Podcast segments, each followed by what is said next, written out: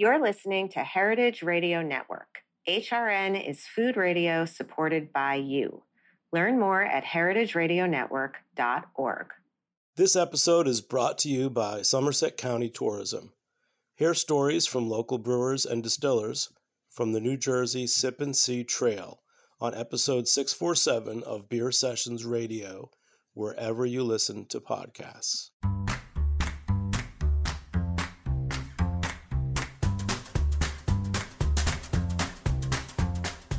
I'm Alison Cayne, and welcome to In the Sauce, a podcast about building consumer brands from the ground up.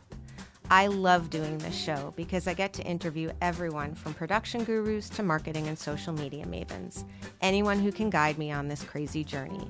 This is the story of building Haven's Kitchen sauces, but it's also the story of every growing brand because we're all in the sauce. Today, I'm speaking with Daina Trout and Vanessa Dew, the co founders of Health-Ade. Vanessa was Chief Sales Officer at Health-Ade for 10 years prior to being named interim CEO this past September. And Daina was CEO until she moved into the role of Chief Mission Officer earlier this year. These two incredible women nurtured what started as a small production and niche product into what has become a category defining national brand sold at 50,000 grocery stores and health food markets nationwide.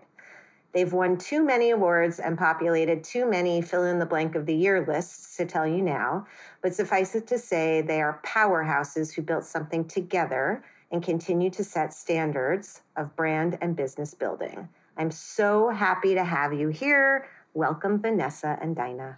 Thank you. Hi. Happy to be here. Yay. um, I, you know, I was like, where to begin? Where to begin? Um, you know, I, I think people who listen to this show regularly know that I try to make it not like a how I did this, but a how am I going to do this? And so the founder story is amazing and, you know, around so people can look back and see how it all kind of started. I'd like to go a little bit more into brass tacks that maybe you know founders and operators can kind of take away from the 10 years since it started. Um, so i wanted to start really with your partnership. Um, i don't hear that many co-founder stories working together as successfully as the two of you have for a decade um, Daina, I'd like to just start with you. You know, before we get into anything, like, what do you think was sort of the secret of this incredible partnership? It has been an incredible partnership. Um, and I think extraordinary, unique. Um, hard for me to pinpoint what the secret is. Um, but looking back, I mean, certainly moving forward, it's not like I knew we had some kind of secret and that was going to make us successful. It's more, it's more looking back that I think, oh yeah, what we had was really unique, especially as mm-hmm. I hear other founders, um, you know, share their sort of grueling stories. Vanessa, I really didn't have any, um, yeah. you know, too much conflict between the two of us. And I think um, I mean, it's not to say we we didn't have grueling stories about growing the business. That's a different yeah. story. It's yeah, most, yeah. it's mostly grueling. Um, but but for Vanessa and I, and I and I'd be curious if she has a, a secret in mind. I think for me, it would be well, we certainly equally cared about winning and mm-hmm. wanting to do like we we would do whatever it t- took to win. So I think there was never an inequality of like who was putting work in and who right. wasn't. So that's that's pretty key. Um, but but beyond that, um, we communicated.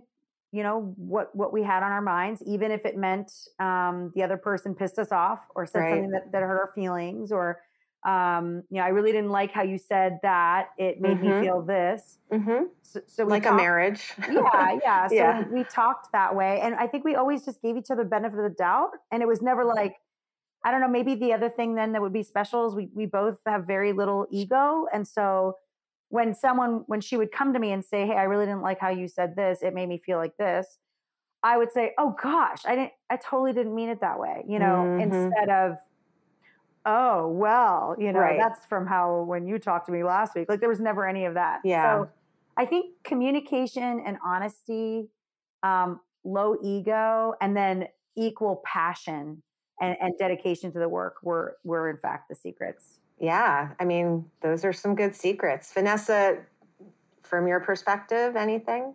Yeah. I mean, I like to say, even though Health-Ade has been a true success, I view our partnership as co founders probably the even better success in that we were able to build a business that's thriving and still really say that we're best friends in such meaningful positions in each other's lives. And you know, I would agree with Daina in all those aspects. And I would say in the beginning, it was always a feeling like I got your back and you got mine. So Yeah. there is this innate trust that I think maybe all co-founders say they have with each other. Mhm. Um, but I, I really felt like we cared enough about ourselves and each other that we looked out for each other. And that was a big thing that allowed us also to have equal rolling up of, of the sleeves to make sure that we were pulling the weight.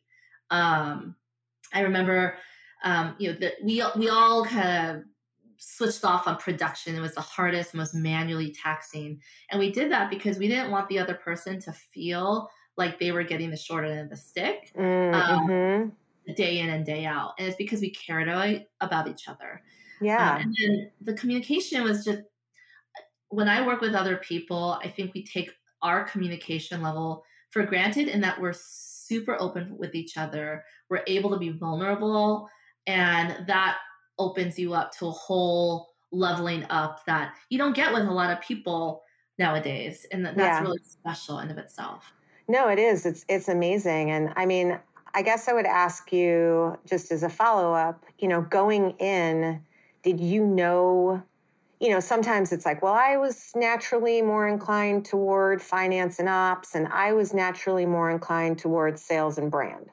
Um, but it doesn't necessarily feel like that's it did you have did you kind of go in knowing what you were I mean, Vanessa, you went specifically into sales. Um, did you know that that was a strength of yours? And, you know, were you thoughtful about all that stuff going in? Who's going to do what? Or did it kind of come naturally as the business needed different things from you? Yeah, so my background before starting Health-Ade, I was in a sales function at a pharmaceutical company. That's where I met Mhm. Daina. Um, and so I think there was a natural proclivity to kind of that front of house function, if you Mhm. will. Um, But Mhm. going into the business wasn't so much thinking that's where I'm going to be in the business. Is really more, you know, all th- all the founders were really just heads down. Let's make this Right. work. We're going to go above and beyond and be everything that we need to be for the business.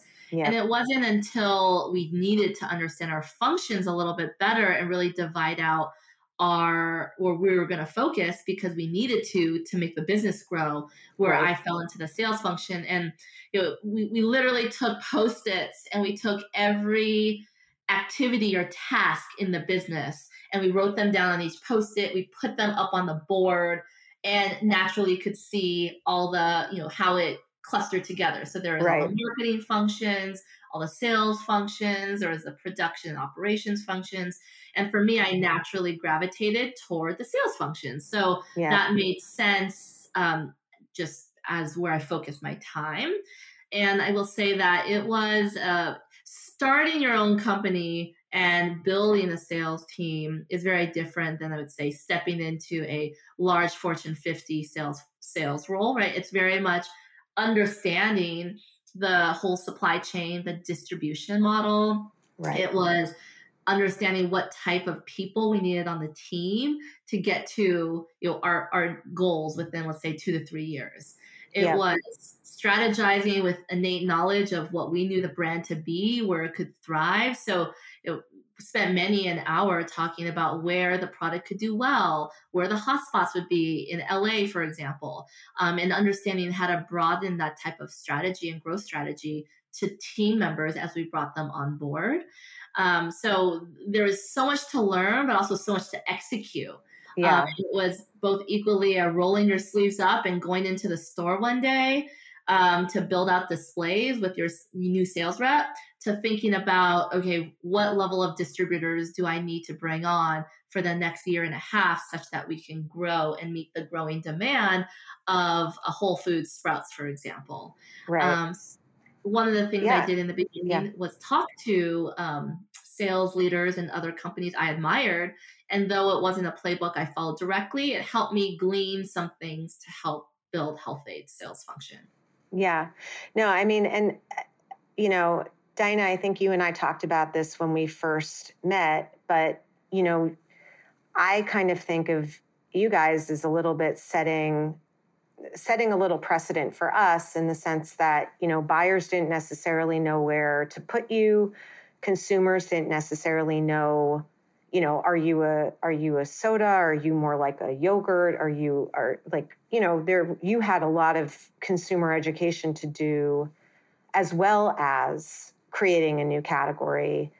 Did you were you highly aware of that? And did you kind of know what that was going to look like? Or did you think were you surprised by the amount of education that was ahead of you? Um, I don't think I was surprised, but I certainly didn't go in knowing it all. Um, you right. know, at all. I, I think I expected there to be some education, and it was it it it truly was education, and in general, it was an iterative thing, and I think that's the right move um, mm-hmm. because you really aren't going to know what your consumers know and what they don't know right. until you're in the game, selling to them and communicating with them. Um, you know, I think probably what was a surprise to me as far as um, like education goes. I mean, it's not so much education, but just like something you don't think about maybe as a consumer, as a beverage or food. And I'm sure, Allie, you deal with this, but like, you know, where you go on shelf. Oh, yeah. Mm-hmm. Matters so much. Like what category the buyer decides to put you in. Um, especially if you're niche, like you asked, are you a soda? Or are you a yogurt? Mm-hmm. Well, we could have been in the soda aisle or the yogurt aisle, and that would have two different, you know, very different, um, you know, sort of predictions for us, or, or not right. predictions, but like fortune Outcomes, yeah. Outcomes, yeah. So like that was a little bit surprising to me. How much of your sort of future is is category. formed and yeah. shaped by whatever category you sit in and what shelf you sit on. Um, yeah, and, and how so, much did you get to mold that though at the beginning? Well, right, right, right. That's the question. So luckily for us, I think we landed where we wanted to land, which was refrigerated beverage. So I guess you could think of us like the healthy soda section. Mm-hmm. But um, you know, when products show up that are really innovative and they sit sort of on their own or in between categories, um, and it wasn't yet established, it can be a real kiss of death or a kiss of you know grace. Right. Um, where you sit and, and you can form it i think in those moments you just got to be really careful what you do there yeah well we've actually you know we've gotten into retailers in one set and basically said you know mm, we're not going to crank it out there probably for you and we'd rather wait you know we love this we appreciate the opportunity but we have actually said we really want to do well by the retailer, and this is not going to be our best spot.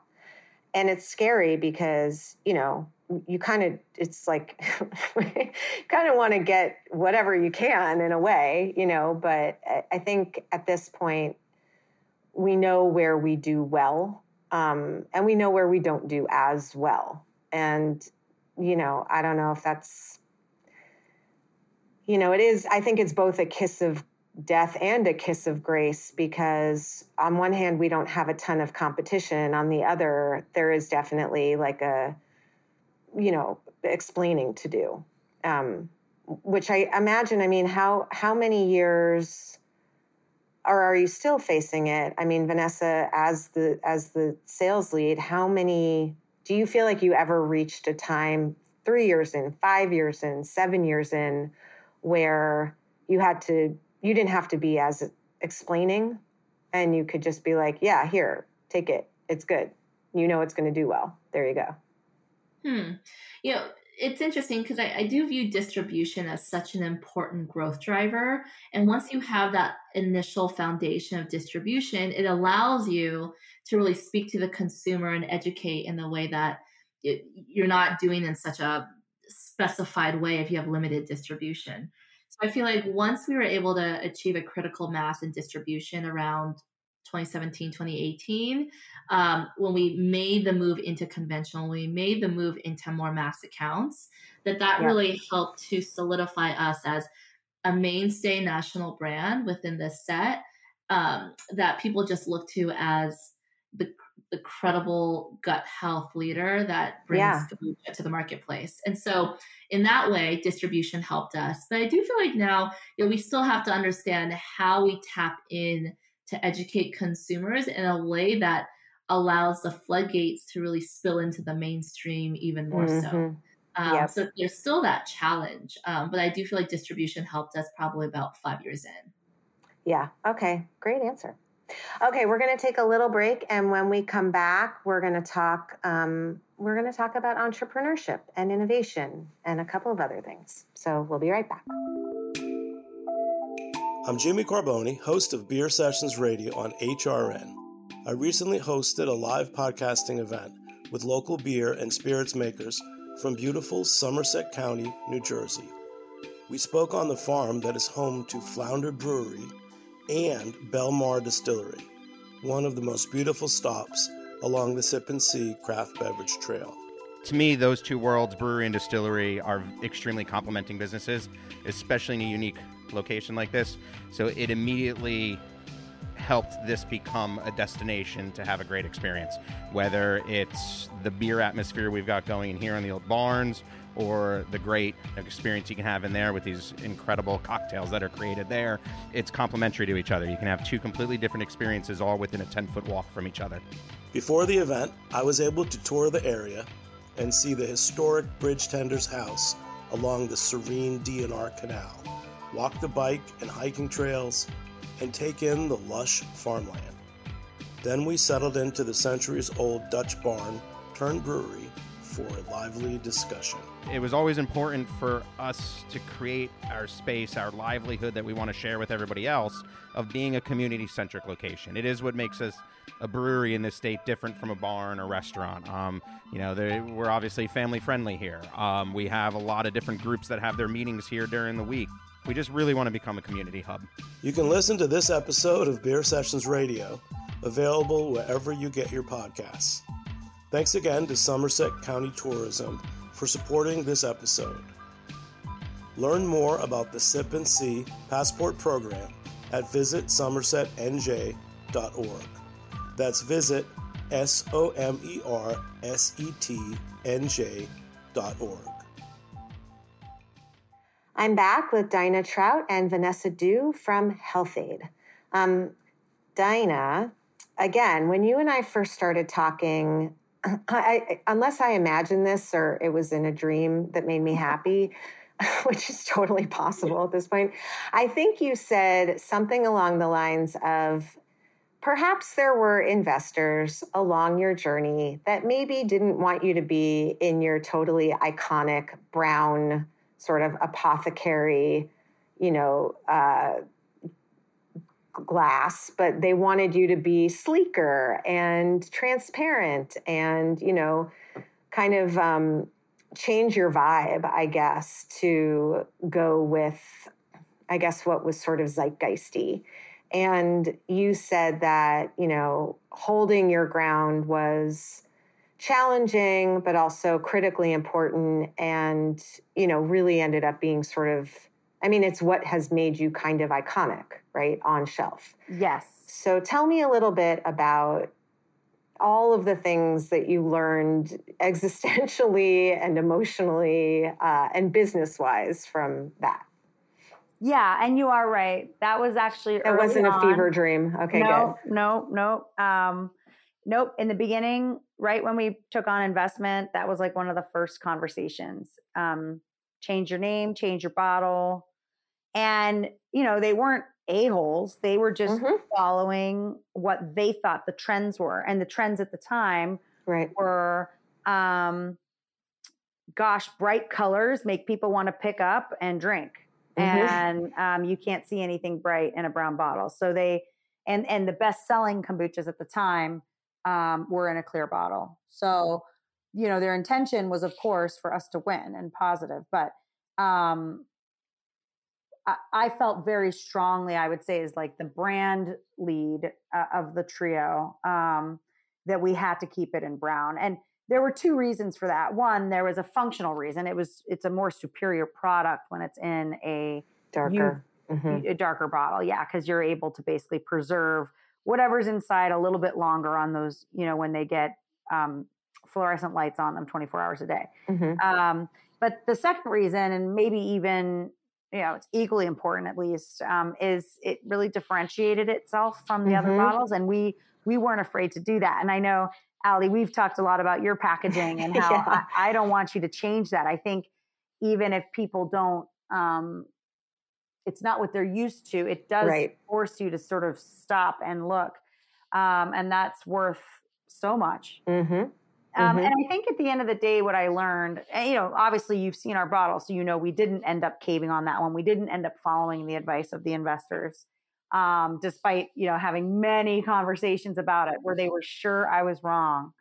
Um, I remember feeling validation and like personal sort of like yes, told you so. You know, a good four years later or something when people started referring to us as the brown one and yeah. then and then the one in the brown bottle mm-hmm. and and so it started to become a, a recognizable sort of brand um, you know characteristic that and the anchor yeah. Um, they'd say the brown bottle with the anchor. Yeah. Like, okay, see, there was a reason we were right. Um, but but um, but it, it, wasn't just that. The um, their uh, other other brands started to follow, and that mm. was when mm. I really knew we made the right calls. Like everybody right. started to put it in a brown bottle. But no, I mean, at the end of the day, what I learned with all of this is you know, your investors are not, and, and not just your investors, but your team as a CEO, they're not always going to agree with you. Yeah. And I think it's important that you listen to people's insights, but that is not the same thing as following um, their insights. And as a CEO, you have to remember it's you that holds the paintbrush and it's your canvas. Yeah. So while you listen, that doesn't dictate and guide it. And I think um, I think I was good about not following um, everything they said. Of course, it didn't make the most amenable relationship all the time, but yeah, at the end of the day, Health-Ade won, and I'm I'm seeing Vanessa's doing the same thing. You know, that's the special sort of um, privilege of being a CEO. I think it's important to listen though, so it doesn't yeah. mean. Yeah, it doesn't mean you're my way right. or the highway, right? Exactly. There were plenty mm-hmm. of things that the investors uh, recommended that I did end up doing and they were different than what I originally wanted to do. But upon hearing their sort of reasoning and insights, I thought, no, that's a better idea than mine. Yeah. Um, so I'm not saying don't listen or don't follow what people do. It's more um, get insights as a tool to have more options and then still pick the best option which right. by the way might not be their option. Yeah and i think that's where you know people say listen to your gut you know and i'm like I, I don't know what my gut is. Like my gut when i talk to one investor or advisor is like yes this makes a lot of sense. And then i go and i listen to another thing or a podcast or i read a book or you know i'm like oh wait that makes a lot of sense too. And you know i i i find myself sort of i think what founders generally i think hopefully are good at is sort of synthesizing a lot of information coming at them and picking one you know road and hopefully having some litmus around that. And if that works great. If it doesn't then they kind of know it and they pick another road. Um, but yeah i mean it's that balance between I think also a little people pleasing, probably. Mm-hmm. I want to be everyone's favorite, you know. Well, and you want to make the right decision. Yeah. I, mean, I have a, I have a great sort of like thing I learned along the way. Is it okay if I share it? I, I feel like this would be helpful for those yeah, listening. Uh, please do. Yes. Yeah. So, I mean, obviously, decisions are hard to make when people don't agree, and you should just assume that the easy decisions they don't get to the CEO because they're already decided on by someone well well before it gets to you. So, by definition, being in the CEO spot means you only get the hardest of decisions. That's a good and, one. Yeah. And and so just sort of, you know, rec- recognize that. You're not an idiot for always wondering why are my decisions so freaking hard all the time. They are. It's because yeah. by definition, you've built such a great business that the easy ones are already decided on before they get to you. Um, That's great. But then but then the second thing is when it gets to you and you get your insights, right? You get, you know, I, I always made it a purpose to like get people's insights around mm-hmm. the room. Not every single person and not in, ex- in an exhaustive way, but you know, yeah. at least at least a few. And I always found this: if everyone disagrees, like everybody's got a different opinion on what you should do, and these are all people you respect and who have been successful. Well, in my mind, it means there really is no clear right answer, and therefore you you you just have to pick one and go for it. Like, yep. it's not um, even if these people are e- equally passionate with their different uh, different opinions you know, really, in my opinion, it's more important that you just pick one and go with it, not that you yep. pick the right one, because it right. means it's not that clear. Versus if you ask for insights around the room and, you know, 10 out of 10 people are saying it's the same thing, that might be a good time to go with that um, insight if you're not sure, you know? Right. Um, but it, I think indecision can sometimes be a worse um, killer yeah to business than than um, making the right decision. It's like our fear that we're going to make the wrong one. So that yeah. always helped me make a decision. It's like okay, no, everybody I disagrees, just go. That's a really, I mean, that is really helpful. And I mean, I guess on that tack, Vanessa, you know, has it been?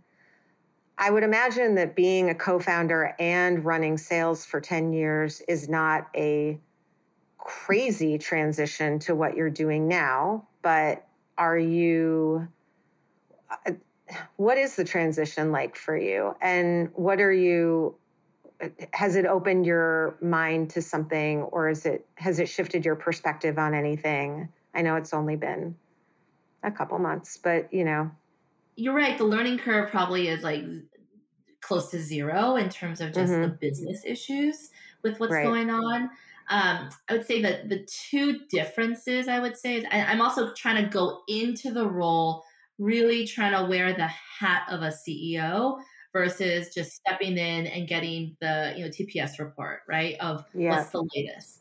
And so with that type of lens, I'd say I, I'm diving deep into the people piece around other verticals that wasn't completely under my uh, direct right. reports. Yeah. And just understanding at minimum, what is the people investment that we're making to make sure that we have the right resources um, dedicated to what we need to succeed in within those departments. So I'll talk about like supply chain and operations. Right.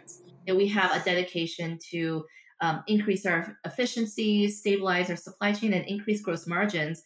I see the plan, but do we have the right people to back it up? So I'm mm-hmm. asking those questions in a way that it, maybe I did before as a founder, but actually effectuating it is different mm-hmm. than um, now versus maybe before. And then second is you know now you like Daina was talking about you, there's a whole host of people who have opinions about you know various things. But at the end of the day, it's also the focus that I'm able to add to some of these big business decisions um, that maybe was up for contention in the last couple months. So helping to add that focus and also moving the company forward is better than just living in this um, state of indecision. Right. So I would say that's really where I'm focusing a lot of time too. Um, is focusing on the big business issues that have been swirling to make sure we move the ball forward in the best way possible. Um, and then thinking about yeah. just competition, right? Like, do we do we have the right set of resources and foundation to really not just be the leader in kombucha, but be the leader with these new entrants because there's always that new like ankle biter, if you will, mm-hmm. trying to try yeah. to be the new Health-Ade on the block. Yeah, I mean they got nothing on you, mm-hmm. but they can bite.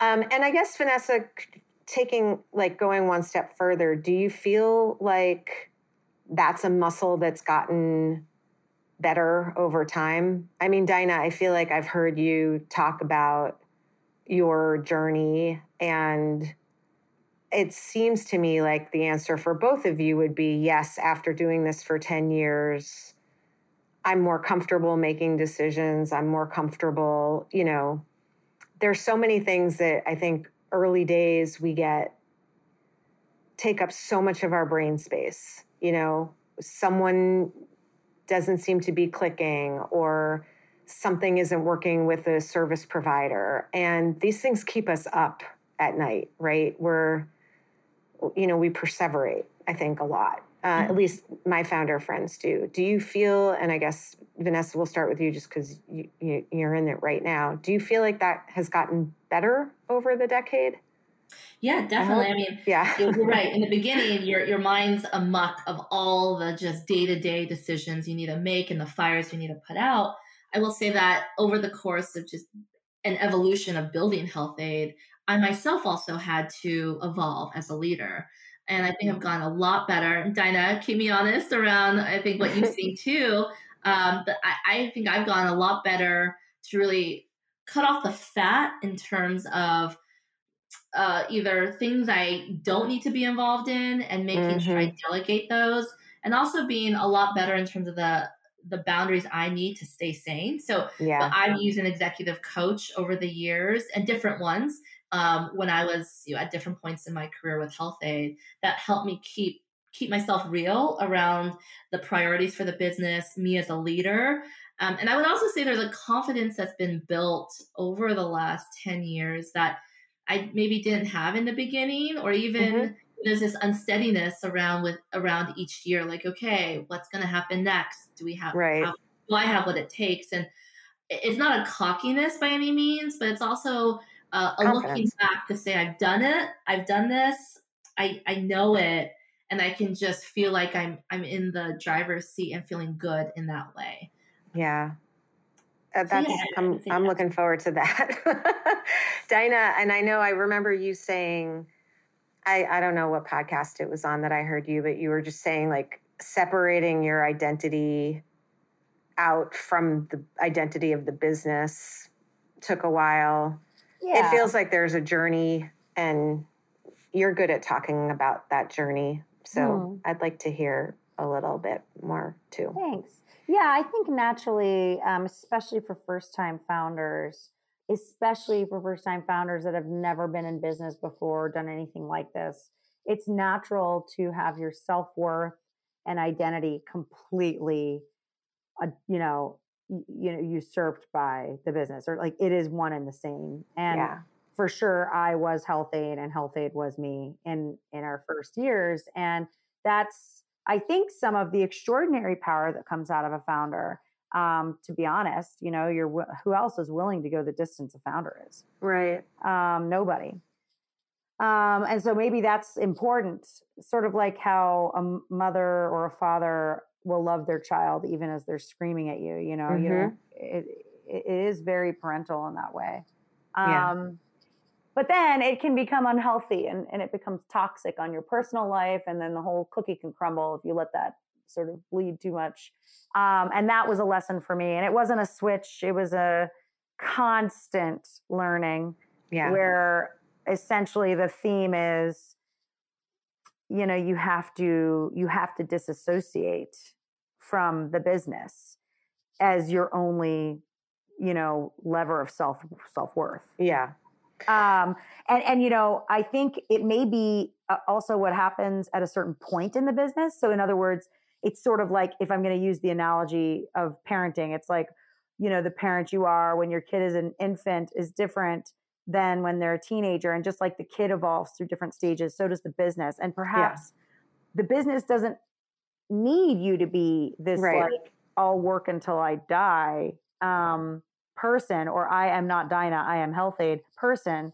Um, they need that in the beginning, but maybe the business doesn't need that in the middle. And right. and and so it's it's a good time to do it anyway. But yeah, I mean, it basically is just you start to crumble in every way you could imagine. You know, it's you know, yeah. maybe it's for for me, it started with just my my mode, my energy. Like I was no longer my bubbly, joyful self uh, most of the time. I started to become kind of a curmudgeon most of the time, and I would. Vanessa, did you notice that? I, mean, I knew Daina, like I know her sparkle that she's talking about, and I did yeah. know the days when she was down, right? But I didn't know but I also was in it with her. So it's not like I Right. knew that she was losing her sparkle that made her Yeah. her. I just knew the down days. Well, I would hide it, but I mean, to Vanessa, I talked about it all the time, right? I'd be Right. like, I'm losing my spark, and she would say the same thing. It'd be like, ah, I miss Yeah. like who I used to be. So that's how it started, and then it Yeah. started to impact our personal lives, and then even our health. And so Yeah. there were enough times where I I looked in the mirror, and I, there, you know, for whatever reason, there was a, a a straw that or a hair that broke the camel's back that made me actually say, no, I am more than Health-Ade. Like yeah.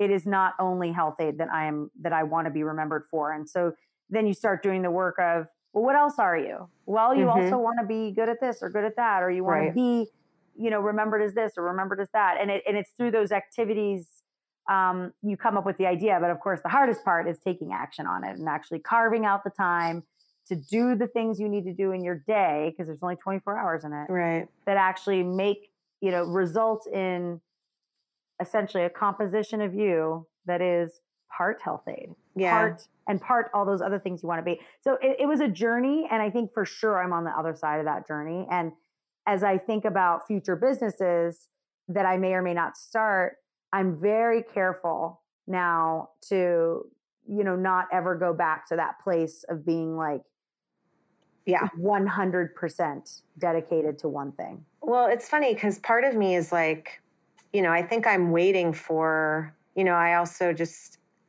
I don't know, I had um, Seth Goldman on a couple weeks ago, and he, like, his final sort of piece of advice was like, there's no silver bullet. There's no person who can come in and make it all better. There's no like, okay, now we're good to go. It doesn't get smooth. It doesn't end. It's like, but you know, and so I have that in my head a little bit of like, I'm sort of waiting for is it when we're at, you know, 20 million in sales? Is it when I have a blah, blah, blah on the team? Is it when I'm, you know, what is that? When is that thing going to happen that's going to like get me to the other side? And then part of me is like, well, I think, you know, it's also me, right? I have to. I mean, I did take a pottery class this summer, which was literally my whole team literally applauded because they were like, you got a hobby. And it was like really sad and at the same time, like amazing. Um, but yeah, I mean, I think, you know, a lot of us are just sort of like, we're waiting to get the signal from the business that we can breathe. You know the Um, saying. yeah. You know. You know the saying, Allie. I didn't mean to interrupt you, but like no, that's it. Vanessa and I and Justin found ourselves in the spot. Are you kidding me? We would be sitting there like, okay, we're what do we need to do because it's so hard. You want to cross the finish line, but you know that saying, "A washed pot never boils." Yeah. I don't. I don't know why it's true in business. It shouldn't be true, but it is true. And the time that we crossed the finish line was essentially once we had surrendered to never crossing it. Like right. we had, we had we had eventually gone, yeah we had gotten to a place where we're like you know what we're just going to focus on building a really healthy strong business and forget about the outcome yeah. and it was then ironically that we did end up selling it and i will tell you we didn't sell it in the way at all that either of us would have written like i couldn't have written this story Right. Even it's if- amazing. yeah and and so your whole idea of how your business is going to sell and when it's going to sell and Yeah. Maybe it'll go that way but for us and i think for many it ends up being a totally different like path that you could have never even thought up and and and, and you're you might be better off Just building a really healthy business. that's Yeah. it Mhm. Yeah. I think, Vanessa, on that note, one of the things that we, I think that's a great segue. And I, and I think, you know, ironically, or maybe not ironically, but, you know, interestingly, this whole sort of, um, you know, investor sentiment coupled with economic downturn, coupled with post COVID, blah, blah, blah, all of this stuff that's happening now where, you know, there's just more um, nervousness around everything and more emphasis on margin and bottom line rather than like scale, growth, top line, woo. You know, in a way, that's very good for a lot of us because it is turning us. You know, I was always trying to build a sturdy business, but I also felt this pressure to build a rocket ship. And I'm not a rocket ship kind of gal. Um, and now I feel like almost this, you know, I mean, people who listen to the podcast have heard me say, like, there's a little bit of vindication for those of us on like the slow and steady wins the race tack. Um, not slow as in no growth, but slow as in maybe not, we're not like tripling every year, just top line sales and, you know, not giving a hoot about margin or trade spend or, you know, costs. Um, and so you know maybe we're all maybe this weird time will make us healthier in our uh, yeah, own weird yeah way. Yeah, totally i mean Yeah. early on sorry go ahead Al. sorry i didn't want to interrupt you there no no no I, I you're the you're the guest i want to hear everything you have to say Well, I would say back to the point around once we surrendered around the idea of creating a healthy business, we we found uh, deliverance, if you will. And so, in the early days of Health-Ade, I feel like we were so um, uh, like I guess blurry eyed just around the dream, the pipe dream of like super fast growth, foot on the gas pedal, like we're gonna grow this to kingdom come, and we're we were ourselves sold this dream around losing money, high Mhm. growth, you can sell it no matter what. And that was exactly what we, what I think what Daina was referring to is that you, our story was never painted in that way from the beginning, but over time we had to pivot and adjust to market conditions, to what strategics were talking about and how they've been changing their tune. And in the end, we realized like we need to build a healthy, strong business, and it's not just losing money at all costs um, Yeah. and growth at all costs, really. And it made us, I would say, better at what we do. Uh, structurally, it made us more focused in terms of how we're looking at the dollars that we're spending.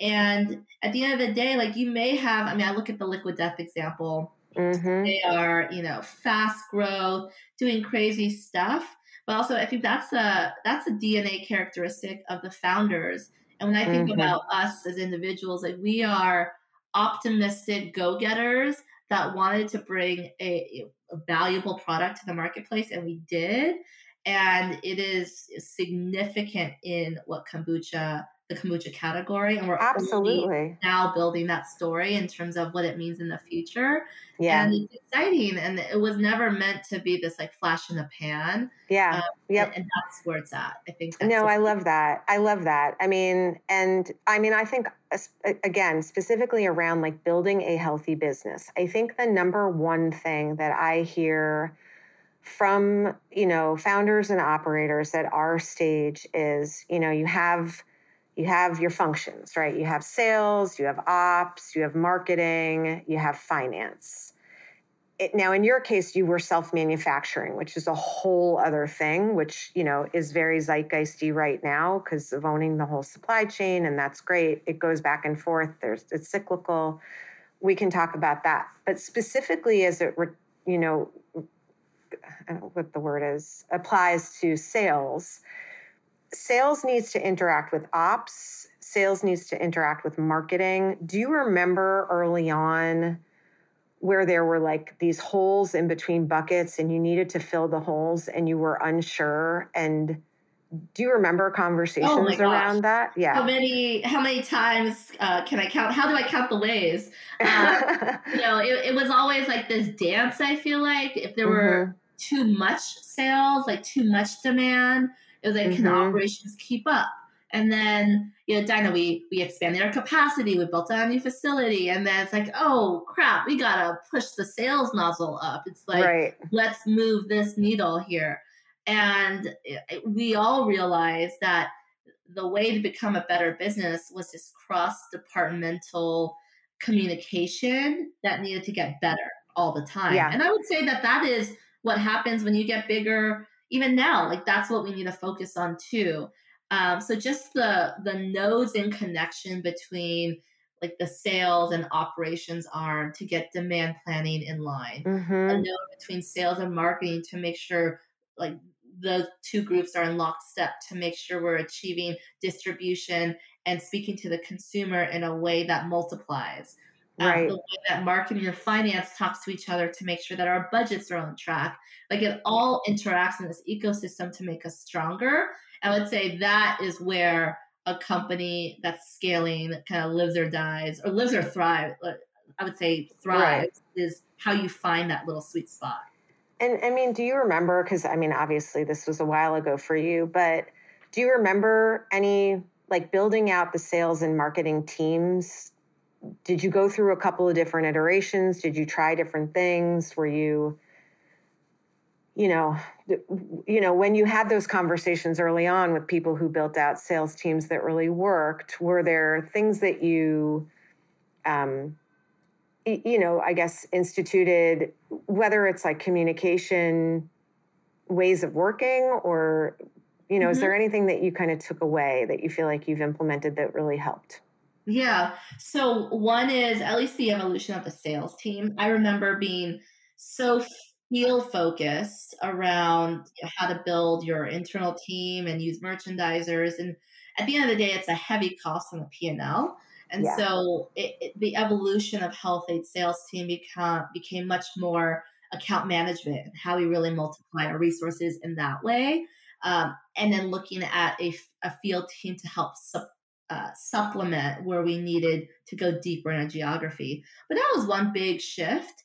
Um, and then from a process standpoint, marketing, um, even now, there's this thing that we have called a growth roundtable where over time, it, the sales team is probably working three to six months ahead of time and they're trying to sell in you know either programs or activities that you know need to go that the, the retailers are planning um, several months out and right. our marketing teams always seem to be just in time for whatever reason and so i know we worked really closely just to make sure that marketing was trying to get ahead of timing and so in this growth roundtable it's a monthly meeting where you have uh, the marketing teams talking about their plans for the next quarter or the next few months so that then the sales teams can take those assets, can take what's up ahead, and then go out with the retailers that sell against that.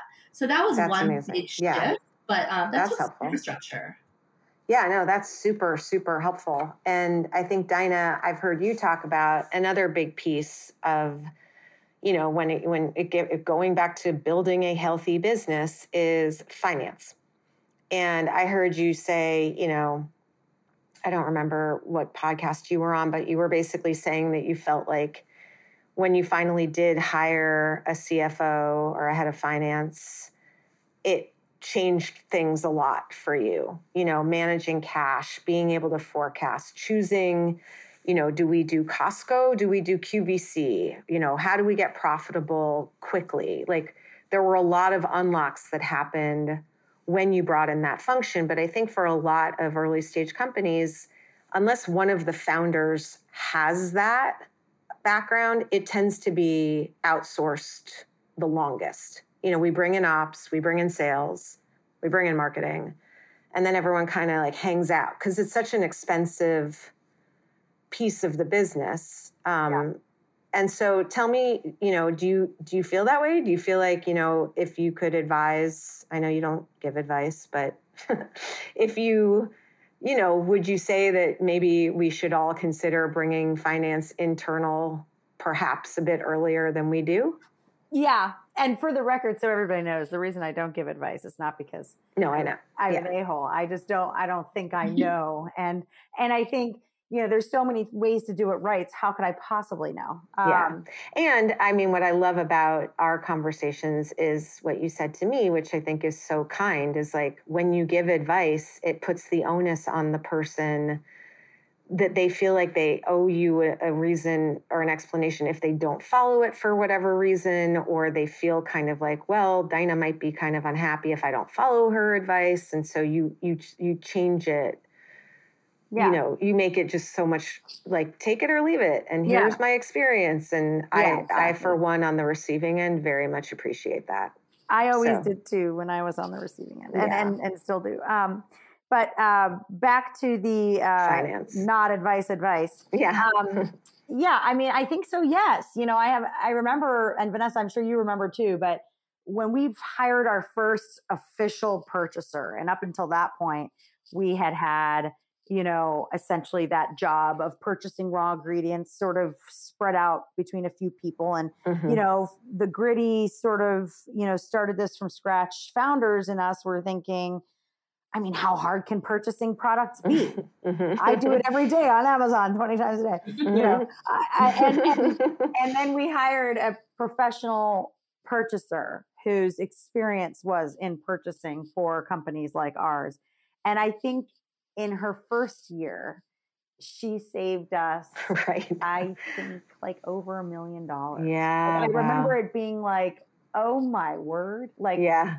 it was it was really um I mean, I don't want to say dumb, but we, we should have hired her sooner. Right. It was it was penny wise, pound foolish. That's Mhm. what it was. It was us thinking, oh, this job can be done by someone else, but not recognizing that, you know, the amount of dollars that are going out every Right. day, like having a real pro on that helps. Yeah. And then and then we continue to learn that on finance. I think we always sort of were skimpy, if you will, Mhm. in that space. Um, for sure, we always hired the roles we needed, like like accounts payable and accounts receivable and stuff. But like Mhm. when it came to leadership and strategy, yeah, Mhm. it was the last on the list. And Yeah. I think a real marquee moment at Health-Ade was when we hired a true CFO, and um, he he really helped us transform the business. I mean, the three of us, the three founders, refer to him as the as the fourth founder because he Yeah. um, he really did help us strategically look forward and um, you know I I think he helped us get to profitability. So yeah.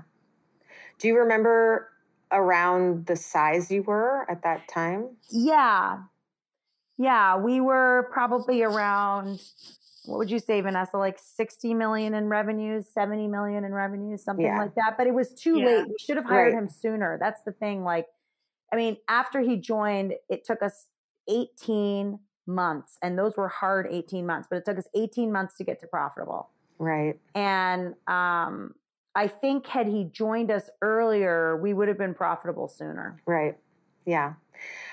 Yeah, I mean, it's um these things it's all it's all like chicken and egg, right? Like partly you you know, you want the money that you know you want the income to come from sales. But, you know, none of us really, I mean, very few I would say food and especially beverage, like we're not going to be profitable until I don't know. me I think most of us sort of aim for hopefully 10 million, but like in beverage, it can be way, way higher than that. And then we were sort of conditioned not to be. Um, so on that tack, we have a couple more minutes, but you know, Vanessa, any non-advice advice? like what do you, you know, last licks, what do you want to shout out to all of us who are following in your footsteps and, you know, 8 years behind you? Yeah, I would say that there's a book, and I think I've taken it three times now. It's called Strength Finders. And for so long, as long as I can remember, I think I've always just tried to make myself better in the gaps that I've had. What I've also come to understand is that what makes me special, that sparkle that Daina mentioned, um, that makes each one of us unique, like I've needed to lean into that, embrace it, know that that makes me the leader that you know, no one else in the room is, and Yeah. I've just had to lean into that more so than I Then would. try to fill the gaps. yes, exactly. Yeah. So I would just say like, be you. Know what Yeah. makes you you, and lean into that because that's special. And I think I needed a, a I needed a lesson in that uh, more recently too because it's um, it's important to know what makes you you and i'm trying to live and allow that to flourish every day You know, it's so funny that you say that because I, I don't know if you guys know this. I have five kids, and um, there was like a book about parenting that came out a couple years ago that was really sort of like, you know, controversial because our model in this country and in our education system is find the gaps and try to just tutor the hell out of them, right? Like spend all of your, you know, free time filling in the places where people don't have natural strengths. And I guess these were, I think it was like the, you know, the, the happiness people out of Penn. And they were like, actually, it's the opposite. Like your brain has these incredible natural, you know, light up centers and don't try to go making your whole thing even, really lean into the places that light up because those are going to be the places where you're going to really be able to offer the world something special. Um, so I guess it's true for grown-ups too. Oh yeah, totally. Daina, what about you? Advice, non-advice, non-advice advice? Um, yeah, my advice is usually just, especially if you're talking to the earlier stage founder, um, you know, g- get in the game, I guess, um, would be the advice. It's, there's so much time spent by founders planning, perfecting, trying to align stars. And I think um, one of the best things we did was just get in. We got in before we, well before we were ready, but look how it turned out. Um, Mhm. and so I think we could just do ourselves big favors by pulling the trigger and just get. Like you're going to learn everything you need to know there. And there, it's an iterative process where you Mhm. learn each day, and there's no way you could plan for what you'd learn. Yeah, At least in beverage, I think I think it's best to do it that way. yeah. Mhm. Well, I feel better. Do you know? I I I know we we're and Armin's gonna tell me to wrap it up. But there's you know there's there was a story a few years ago about this like British a man, and he was in his late seventies, and he always dreamed of having a radio station and um, his wife for christmas one year like in you know led him to the barn in the back of their house and like the you know english countryside and basically was like darling like this is your studio and you have a show every saturday night at eight o'clock. So you can just play whatever and the radio will it'll you'll just have a show every saturday night at eight. And it wasn't connected to anything and he had no show and there was no radio station but it gave him so much pleasure that she just wanted to give him a gift, basically. And that was the gift. And then somehow the radio station got wind of it and then ended up giving him a show.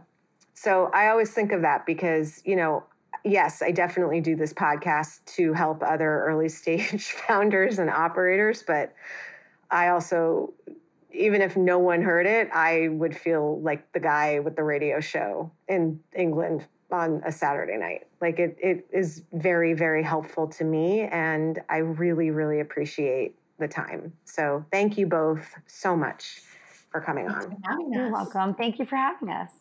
And Armin, thank you as always for engineering, being patient with my timing. Um, and everyone listening, um, very exciting uh, stuff coming up. And again, I cannot thank you all for listening and sharing um, this with all of your other friends who are sort of in the sauce, weeds, muck, etc. Um, thank you for your guest suggestions. And um, I am moderating a panel with um, a different sales, like a different buyer from Kroger, a former Target buyer, and a Thrive Market buyer this Thursday. So we're going to get this out on Wednesday. And in the show notes, I'm going to put a link to the panel. So we already, it's free, it's virtual. We have about 170 signups already. People are very eager to hear from these buyers. So I urge you to sign up as well.